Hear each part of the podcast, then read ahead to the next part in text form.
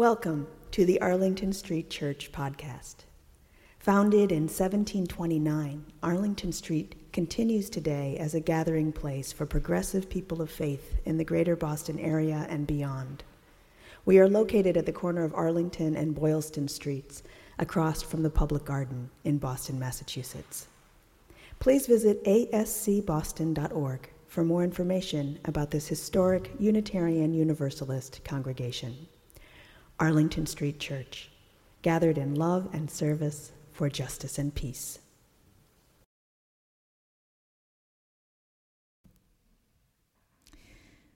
It's easy to get a little haphazard about our lives.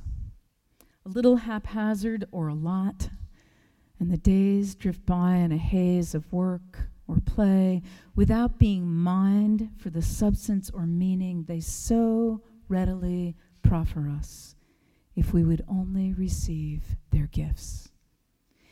Every once in a while, if we're lucky or unlucky, an alarm goes off and startles us awake from our dreamy or dreamless days.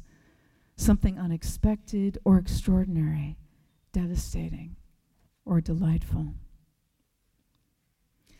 Last month, when I learned a close friend was suddenly very sick, I felt as if I'd been punched or slapped. It was that violent. I reeled from the blow and then opened my hands for the gift, immediately calling friends with whom I'd been out of touch and making plans to see them and tell them I love them. But I didn't like that it took my friend's illness to remind me to cherish my friends every day and hold them close when I can. I want to be more deliberate in my friendships. But it's not enough to say it's a priority. I know I need to create a new ritual of more regularly reaching out and connecting.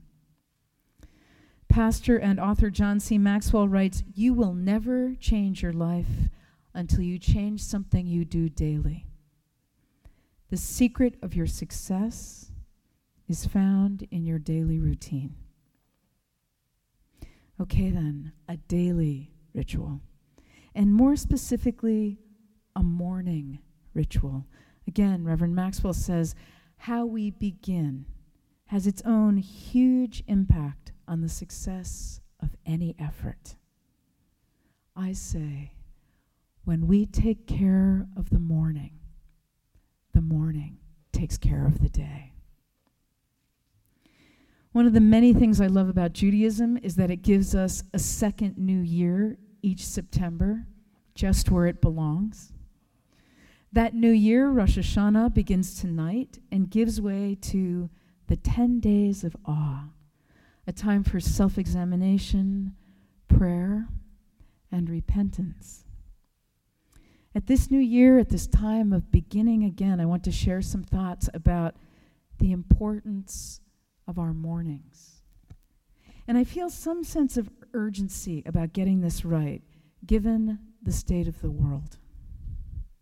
I do not want us to feel helpless or hopeless in the face of, for example, the crisis of racism and poverty of all kinds in this country, or of the largest humanitarian crisis in the world that is now exploding out of Syria. We need courage and strength to look with an unwavering gaze and see clearly into the suffering and the relief of suffering that is all ours. In these troubled times, as spiritual seekers in search of truth and meaning, as people who are called to the repair of that which is broken, we need to cultivate a high level of spiritual fitness.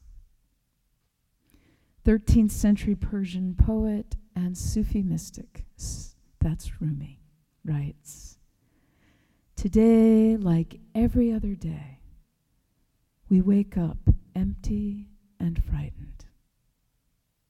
Don't open the door to the study and begin reading.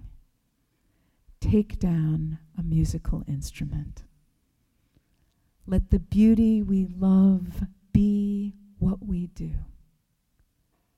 There are hundreds of ways to kneel and kiss the ground. Perhaps you already have a morning routine. A morning routine will make us calmer, more serene and spacious, more creative and productive, and better able to negotiate the incoming hits of the day ahead.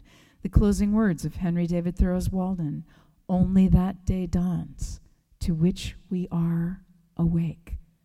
There is more day to dawn. The sun is but a morning star. I'm going to invite you to join me in raising your routine to ritual, to fuel it with holy fire and bless it with intention to the level of devotion. Here are a few suggestions. You don't have to do all of them, I certainly don't. But for your consideration, you might want to include even one minute for reflection, meditation, or prayer. Inspired by our own Barb Seidel, I end each evening with gratitude, writing down three things from the day just past for which I am grateful. We can start the day with gratitude as well. Thank you for the opportunity to wake up on this beautiful planet and for another chance to get it right. You might like to take a moment to read something to set the course of the day. There are several day books I love. Some of you I know read from 12 step recovery literature or the Bible. Poems are also a wonderful and sustaining choice. Sportscaster Charlie Jones says, You will be the same person in five years as you are today, except for the people you meet and the books you read in case that's true, we might want to get reading. I don't journal in the morning, but some of you who have found journaling absolutely essential to a day well lived. Carl Mattiola is a software entrepreneur in San Francisco who's done some really good work on how to start the day, and he is a morning journal writer. He writes down three things for which he's grateful and the one highest leverage activity that he can do in the next 24 hours, making a commitment to it as he writes. He also writes down three things that would make the day awesome. He starts his morning actually by reviewing what he calls his direction statement, which includes what you want from life, what you don't want from your life, the reasons for why you're doing what you're doing, the values that inform those reasons, and where you want to go with all that. The direction statement changes, starting with the morning review. In his commencement address at Stanford, Apple computer founder Steve Jobs said, For the past 33 years, I have looked in the mirror every morning and asked myself, if today were the last day of my life, would I want to do what I am about to do today? And whenever the answer has been no for too many days in a row, I know I need to change something. Life is lived in a body, and a body needs water and food.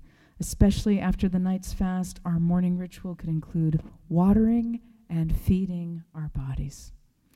In addition, Life is lived in a body that was designed not for sitting, sitting is the new smoking, but for movement. So I encourage to wake up and get moving. Take a walk, take it to the gym. Yoga. Yoga has been adapted for every body, and it's a terrific reminder that we all feel so much better when we remember not to hold our breath. Move as much as we can, breathe, and if at all possible, move outside. I like to begin the day in silence, which is possible in a house of 28 teenage boys only very early in the morning. For some of you, right from go, the soundtrack is everything. The fifth Buddhist precept reminds us, in essence, garbage in, garbage out. So the directive is to set ourselves up with some beautiful sound or perhaps some less beautiful but highly motivating sound, and also to pay attention to the media with which we are going to begin our day. I ask, is turning on the news the most uplifting and inspiring choice?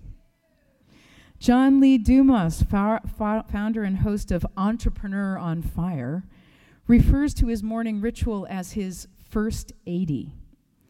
His first 80 minutes do not include any media. Let's choose wisely. Many, many years ago, I heard the story of a woman living in England at the time of the Blitz in the Second World War. Her husband was killed, and her minister went to her home to deliver the news. She greeted him, asking, Are you bringing me bad news that you come at this unusual time of the day? And the minister replied, I'm afraid so. Is it about my husband? Is he dead? Yes, I'm sorry to bring you such terrible tidings. And she interrupted him to say, Come in and let me make you a cup of tea.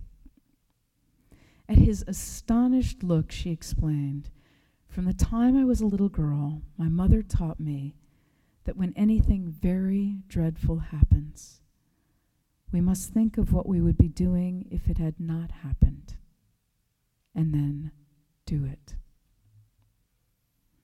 This story remains a touchstone for me, and I invite you to join me in considering the possibility that no matter what the day brings, when we take care of the morning, the morning takes care of the day.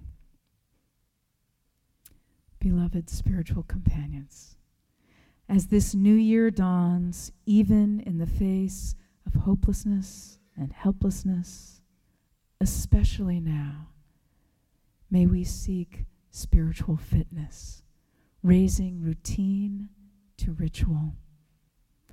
Let us fuel our days with holy fire and bless them with intention uplifted to devotion. Here in closing is a short passage from Maya Angelou's inaugural poem Lift up your faces. You have a piercing need for this bright morning dawning for you. Lift up your eyes upon the day breaking for you. Give birth again to the dream. Take it into the palms of your hands Mold it into the shape of your most private need. Sculpt it into the image of your most public self. Lift up your hearts. Each new hour holds new chances for new beginnings. Do not be wedded forever to fear. The horizon leans forward, offering you space to place new steps of change. Here, on the pulse of this fine day, you may have the courage. Here, on the pulse of this new day, you may have the grace to look up and out and into your sister's eyes, into your brother's face, your country, and stay simply, very simply, with hope. Good morning. Amen.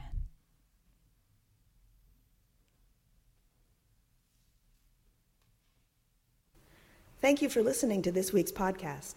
We would love to hear from you via email at office at ascboston.org or through our Facebook page. If you would like to support the good work of Arlington Street Church, please consider a contribution by check in the mail or through our website, ascboston.org.